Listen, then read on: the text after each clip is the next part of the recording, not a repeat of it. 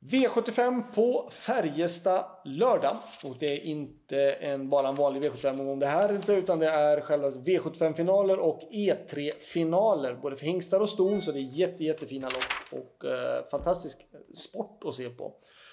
Men vi börjar med spelet såklart då och vi går till V75 1.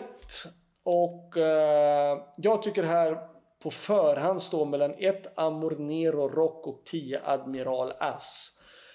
Eh, ska ni göra ett litet system så ska ni gå på två hästar. Det som talar emot kan jag tycka att det är två hästar som inte har levererat jättebra resultat i de två sista starterna och inte varit helt regelbundna i sina prestationer. Men det är de två överlägset bästa hästarna på förhand. Eh, värst emot tycker jag tre Gooner och nio Morotai Tigato är i sådana fall. Um, jag kör själv nummer 4 Go West Young Man som är en fin häst och har gjort bra resultat på slutet och har ett bra utgångsläge. Men det är klart att det är tuffa hästar emot i en final. Så att 1, 10 utgångshästar där bakom 3 och 9. V75 2. 1 I'll find my way home. 3 Senato. 9 Kissinger Boko och 10 Pewdiepie. Det är de jag tycker på förhand. Pewdiepie känns jättefin men Bakspår och i en V75-final, det är inte så himla kul. Det är inget man drömmer om precis. Så att, um, får ligga lågt tack vare det. Men jag tycker ändå att han är värd att sträcka. Så att 1, 3, 9 och 10 på förhand. V75 3, då är det två stycken hästar men jag har valt att spika den ena. Det här loppet ska normalt sett stå mellan 1 clickbait och 10 hands on Brad. Men jag tycker att hade det varit omvänd ordningsföljd så att Hanson Brad har 1 och Clickbait 10 då hade det inte varit någon tvekan. Det varit spik på Hanson Brad. Men den här gången är det då Clickbait som har spår 1. Och med stor sannolikhet också spetsaspirant. Um, och det gör att jag vill spika ett clickbait. Jag tror att han vinner det här loppet. Um, ni som vill dubbla systemet ska ju självklart ta med 10 Hanson Brad. Själv är jag också med nummer 4 Ragazzo Sopra som känns bra. Bra mycket bättre än resultaten har varit. Um, och han, jag tror att han är på väg i form, men det är klart, vinna V75 eller gulddivisionen, det är kanske lite svårt redan nu. V75 4 är E3-finalen för Ston. Jag vann försöket med nummer 1, Red Lady Express. Och hon kan absolut vinna det här. Hon är startsnabb. Uh, hon kan öppna bra från spår 1. Hon höll spets på Eskilstuna från spår 1 och det är snäppet sämre än Färjestad. Så att jag tror att hon kan hålla ledningen absolut. Uh, två Lasil Boko 4 Glorious UM och sen vill jag även ha med nummer 6 Bright Crystal som känns jättefin. Um, hon är under kraftig utveckling och jag tror att hon kan uh, vara med om det här ehm, och vara med om de främre platserna. Och jag tycker att det är värt att sträcka henne. Och sen då nummer 9 Rihanna VI som var jättebra i sitt försök men valde spår 9. Så att 1, 2, 4, 6 och 9 i avdelning 4. Avdelning 5 då väljer jag att spika, visserligen väldigt hårt betrodd då, men nummer 5 Zorro Vinda. Så att han var sträckad över 50% och det är klart att det är ingen eh, superkul spik om man är ute efter stora pengar. Då ska man ju gardera Zorro Vind såklart. Men vill man försöka bara få in V75 då tycker jag att 5 Zorro Vind är intressant. Dels för att hästen löpte väldigt bra senast, eller har gjort flera gånger i rad.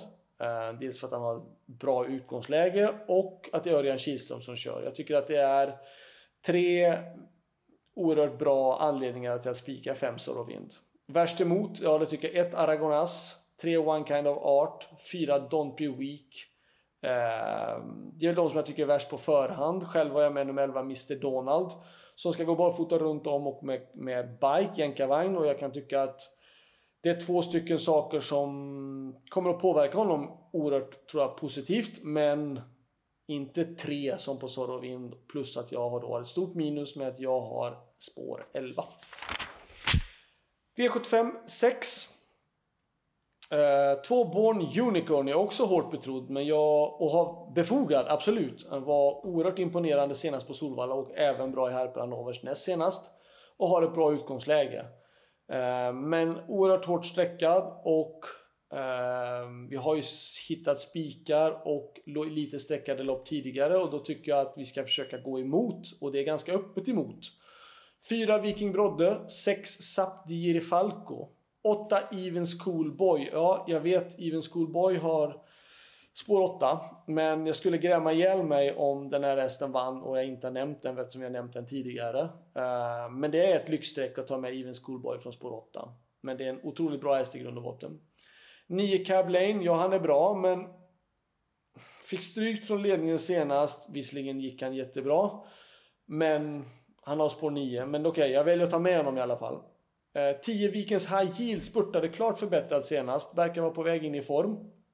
Och jag kan tycka att det är intressant. Och sen har jag då satt varningen på för att från spår 12 så vinner man inte silvervisionsfinal. Det gör man väldigt sällan. Det sker inte, inte många gånger på ett år och känslan är att det är ganska iskallt läge. Men han känns fin, nummer 12 Rotate. Uh, han känns jättefin och jag säger jag passar upp för det för att han är varning för att han känns fortsatt jättefin. V75 7. Då är det ET-finalen för hingstar och 2 Donizetti, 4 Melby Jinx, 6 In Case of Fire. Det är de jag tycker är mest intressant på förhand. Men även nummer 1 Indo, Idomenio Sisu gjorde också ett väldigt bra lopp. Uh, och är för mig fjärde hästen i loppet. Um, tre Mustang Racer gjorde också ett jättebra lopp. Um, frågan är bara den om inte det kommer han som får göra det tunga jobbet den här gången. Uh, tror jag. Och det är klart att det kommer de andra profitera på. Så att 1, 2, 4, 6 säger jag. Slutsummering. Ehm, de som ska sträckas utav mina, jag säger inte att jag har någon bra chans för att jag har dåliga utgångslägen, men då tycker jag i den andra avdelningen nummer 10 Pewdiepie och sen då eh, i den sjätte avdelningen nummer 12 Rotate, bägge två känns bra men det är klart långskott. Eh, sen även i, såklart i E3 för stor, det ska jag inte glömma bort. Jag tycker nummer 6 Brightlist eller i avdelning 4 känns jättefin. Varningarna. Eh, varningarna, ja. I den första avdelningen då säger jag nummer 2 Reptide RD.